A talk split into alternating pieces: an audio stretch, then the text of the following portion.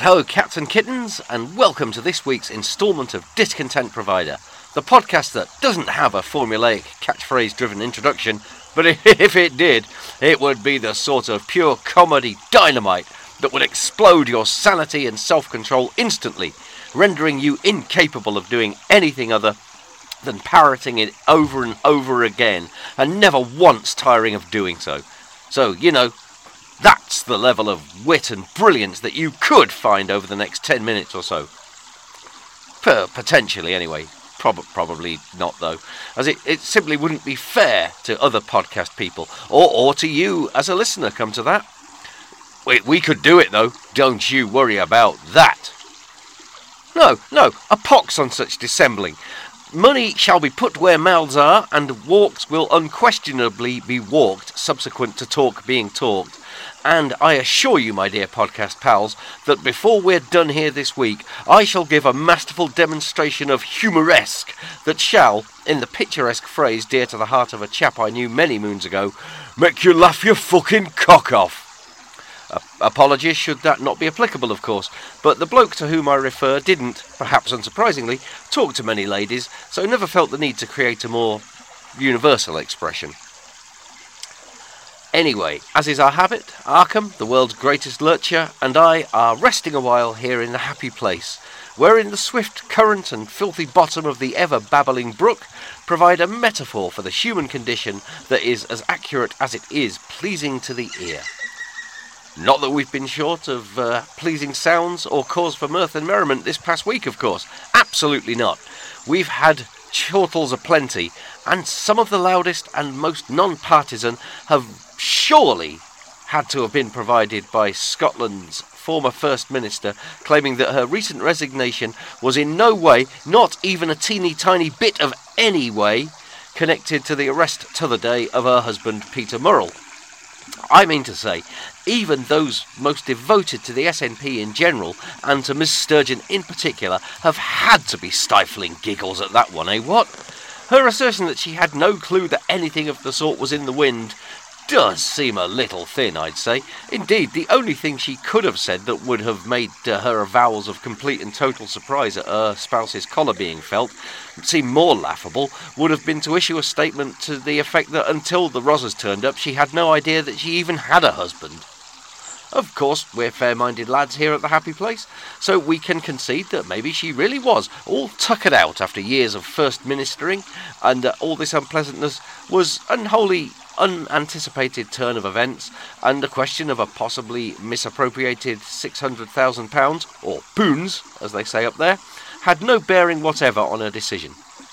Anything's possible. But given that her normally very outspoken supporters have been keeping relatively mum on the subject on social media, I think we can be forgiven for making with the raised eyebrows, the meaningful snorts, and the derisive ha's, can we not? Of course, we ought to remember that uh, Mr. Murrell was released without charge following a 12 hour period in Garden, not to mention various other gaffes related to the SNP, were searched. And, oh my word, didn't the old Bill handle all that with inestimable ta- uh, tact and decency? They they set up a discreet blue tent in the lad's garden with, as I understand it, a van parked inside it so that exhibits could be uh, removed from the house, taken to the cop shop, without ever once being subjected to the prying eyes of the press. A nice touch that, although that they couldn't hide all their doings. According to a Sky News report, a couple of officers were seen in the back garden with spades, but then I suppose it's almost proverbially hard to disguise a spade as anything else, isn't it? We can only infer from such scanty data what the spades were to be used for, but it's certainly a damn sight too late in the day to get the spring bulbs in. The investigation, as the papers are fond of saying, continues, however, and we shall see what we shall see. I'm certainly not saying that either Mr. Murrell or Miss Sturgeon have been wetting their beaks or know where the fiscal bodies are buried, by the way, spades notwithstanding. Merely observing that uh, this missing 600 large has been a topic that has exercised the minds of the SNP's detractors for ages now, so it was always on the cards that the topic was going to come up in conversation far more serious and far reaching than a barely literate Twitter fight. So if wee Nippy expected not to receive hearty laughs all round when she says that her stepping down had nothing to do with Mr. M getting pinched, she really needs to learn a little more about human nature. Again, that's not to say that we ought to assume the worst of the worst, of course. Even if her denials of a link between her resignation and her husband's arrest seem disingenuous, it doesn't necessarily follow that he or she were on the fiddle. The sad truth is that corporate and political entities are all too vulnerable to springing the odd leak, whereby uh, immense sums can trickle clandestine to some unsavoury financial backwater. And there are any number of staffers, bean counters, and whatnot who could have helped spring 'em. Again, we shall see. On the subject of funds sloshing indiscriminately around the faulty plumbing of corporate or political bodies, there were, I need hardly say, more yucks being yucked this week across the Atlantic, as America's favourite God King stroke man child was hauled into court to be formally indicted on 34 criminal charges. Naturally, some of the laughter was tinged with uh, an understandable nervousness here. Uh, the Donald himself, via his rip-roaringly successful platform Truth Social, has already pointed out that, quote, potential death and destruction in such false charges could be catastrophic for our country, unquote. And while some have perhaps predictably seen this as a veiled threat, I'd suggest that it's more of a, well, it doesn't really even merit the word prediction, does it? Bearing in mind the uncouth antics of his hardcore followers to date, it hardly takes the eerie powers of the late Mother Shipton, or even the less late Mystic Meg, to see what might very easily happen should their oddly coiffed champeen be convicted. So, while there's been much fun to be had, if one doesn't actually have to live in the fucking place, in listening to Trump and his crew bluster and splutter in a welter of denials and counter allegations, the spectre of a real, terrifying shitstorm, led by various oath keepers, proud boys, and three percenters, all hopped up on any booze that isn't Bud Light, and the pedo peons of Ted Nugent, does rather put a damper on the festivities. And God knows, when all's said and done, considering the years of investigation into Trump's political and business life, this raft of charges don't seem to add up to a great deal. So, much as I loathe the man for a crass, soulless braggart, one does rather wonder what the real story is here. Investigations uh, on a number of other matters are still ongoing, so wouldn't the powers that be have been wiser to wait until they really had the goods on the cunt for something genuinely juicy? There is, it must be said, after all, a grain of truth in the claims made by Trump et al. Uh, uh, in as much as the main uh, uh, count against him, uh, mischaracterization of $135,000 in hush money paid to Stormy Daniels as legal expenses, is very similar to the Democratic National Committee and Hillary Clinton's campaign team paying for the Steele dossier, the partially proven report linking Trump and members of his organization to Russian government figures, uh, uh, under the guise of, once again, legal expenses, for which they were only fined. Now, I haven't seen an explicit explanation for why Trump's case is being tried in the criminal courts and the Clinton case was a civil matter, but I'd assume, and I do stand to be corrected here, that the difference is that the DNC and Hillary's offence came under the auspices of political regulation, whereas the alleged payments to Ms. Daniels were made by Trump's business, which would make it a matter of corporate fraud of some kind, I suppose. It, it's a very slight and newest distinction, of course, and one unlikely to be readily comprehended by many, particularly uh, those with a vested interest in not comprehending it. So one can see why the Trumpers are whatabouting it so uh, vocally. Be that as it may, or mayn't, we can again note that the authorities in the US of A exhibited a similar sense of discretion, perhaps almost of deference, to Mr. Trump as accompanied the searching of uh, Peter Murrell's premises. The former president was not handcuffed, there was no mugshot, and nor did he do the iconic perp walk for which many had hoped. Of course, this last point is understandable. Had a police officer done that thing where the suspect's head is given a little push downwards so they don't bash their noggin on the roof of the squad car as they enter it, uh, there's a very strong possibility that his hair might have fallen off, providing a video clip that would, for once, without hyperbole, literally break the internet. No, uh, despite claims made by the freaks at InfoWars and the like that the fact that an ex POTUS can be charged with a crime is a sure sign that America has become a banana republic, as opposed to, you know, indicating the exact fucking opposite, All in all, the NYCDA, I love American legal stuff, so many initials, it's quite the time saver, uh, they seem to have been pretty accommodating and gentlemanly to the suspected miscreant. Just as the authorities were, now I come to think of it, in the case of Miss Clinton and the DNC. Reports of that little mess imply that uh, they came to an arrangement. It's almost as though Hillary agreed to pay a fine out of the goodness of her heart. All decent people acting in good faith and what have you. Dash civilised, wouldn't you say? Cosy little arrangements, beneficial to all parties. Hillary and the DNC breast out like good eggs. And that's the end of it. Trump agrees to have his tiny little fingerprints taken, but doesn't have to have a mugshot and Mr. Murrell's paperwork is removed from his home in as discreet a manner possible. It must be nice. It must be nice to be able to call at least some of the shots when the long arm of the law reaches out for you, must it not? Of course, not all of us have that privilege.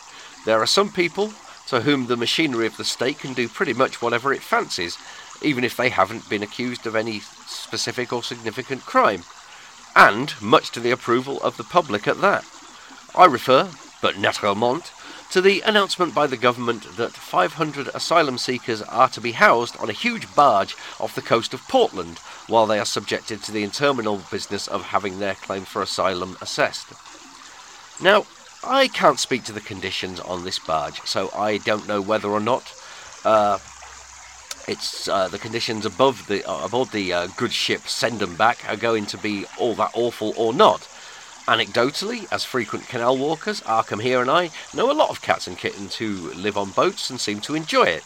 And while I very much doubt that uh, it'll be as snug and cosy as their dinky little berths, I, I, doubt that the thing will be as dank and foul as the old prison hulks that uh, so many people are going on about. Many with uh, abject horror, many with unrestrained slavering delight. It's the timing of it uh, all that intrigues me. Is it a coincidence that the Home Office have unveiled this latest scheme during a time when the BBC are airing a new adaptation of Great Expectations? You'll doubtless recall that prison hulks and the conditions thereon loom fairly large in Dickens's novel, and I can't help but feel that the uh, timing here is a little too perfect as the Tories pursue the votes of those with a throbbing boner for the good old days. Not that a lot of their base will have actually watched the bloody thing, of course. Not only is it on the Beeb, but it also features some people of colour. So, you know, it's going to be woke balderdash and a rewriting of history, harump, harump, etc., etc. Nevertheless, such is old Chaz's magic that the trials and travails of Magwitch and Compeyson on those rotting bulges uh, have sunk into the consciousness of millions of Britons so sticking people into anything like that is going to play frightfully well to their target audience. Mind you, it's not been universally well received, has it? The local Tory MP, Richard Drax, and uh, Dorset County Council are planning to fight against the plan and are said to be looking into taking legal action against it. Aside from their concerns for the safety of residents, Mr. Drax has raised the point that Portland is almost entirely dependent upon tourism, and that the flotel, as some wags have dubbed it, will knacker the area's appeal as a tourist attraction. Well, that's what he says anyway. But uh, if if you if you if you ask me, I I reckon that he and the council are just. oh, oh, I'm sorry. I know it's I know it's really unprofessional of me, but it, it's just that I know what's coming. Um, I think they're just worried about who's going to have to pay the Portland bill. Yes. Didn't I tell you? I fucking well did, and I was right. Straight out of comedy's top drawer, directly into your ears. Taking flight upon pearlescent wings of pure comedy, I have reached the highest point of all creation, and now look down with scorn upon Olympus itself. Up yours, Zeus, Odin, and Tony Hancock. Raise your eyes to the heavens, all ye prophets, seers, and demigods. Behold the Alpha and Omega of humour as he urinates all over the lot of you. Be you the Gautama himself or an improv troupe who are really starting to gel as a unit. Shiver, howl, and drown in a golden torrent of my perfect wit piss. Portland Bill. My golly, that's some good stuff right there. And as it's always best to go out on a, a, high, we might as well wrap it up for another week, save for the song at the end of obviously. All that remains for Arkham and myself to do is to thank you for your indulgence, urge you to like, subscribe, and share with reckless abandon, and remind you that while we get any facts and quotes as right as ever we can, all opinions herein are just those of a simple anti-foker and should be used for entertainment purposes only. We'll be back next week, so from the Silver Fox and the Black and White Dog, cheerio.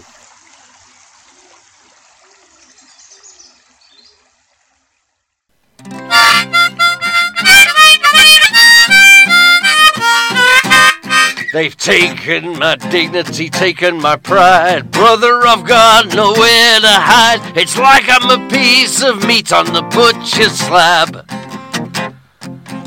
Lord help me, cause I'm doing hard time. I realize I've gotta pay for my crimes, but nobody warned me that it would be this bad. I normally rise about half past eight, but the heartless hatchet men of the state insisted that my case was heard at nine. I had to get up at six to arrive, had to miss my massage, Lord knows how I'll survive. But that's how it goes when the system is grinding you down. I could only afford the greatest lawyers. They said the best that we can do for you is arrange for a Shumford Rolls Royce to take you to court. I guess this is what you would call rock bottom. My half-lying days are all but forgotten. The Cars Bar only had Clicquot by the quart. The bailiffs and cops kept reporters at bay, but wouldn't shoot some just to drive them away. You'd think that I was an animal trapped in a cage. None of the officers tipped their hats. Brother, I'll always be haunted by that. I guess I've fallen as far as a man can fall.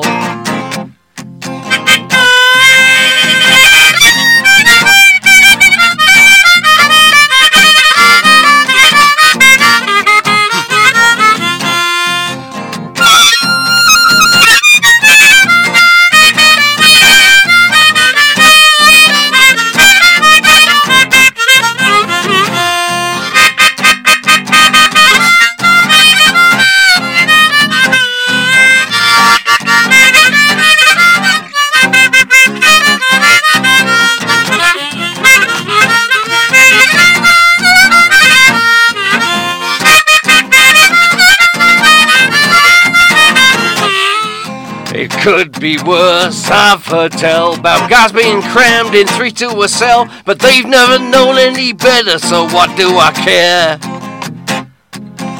Maybe I'll face house arrest for a year. I won't have to worry about facing bull queers, but missing black tie gala dinners is my kind of hell.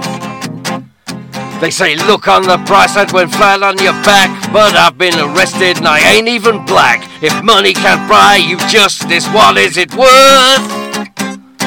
At the end of the day, we must all pay our dues, but nothing's worse than the white collar crime blues. My agent could only get me a five figure book deal.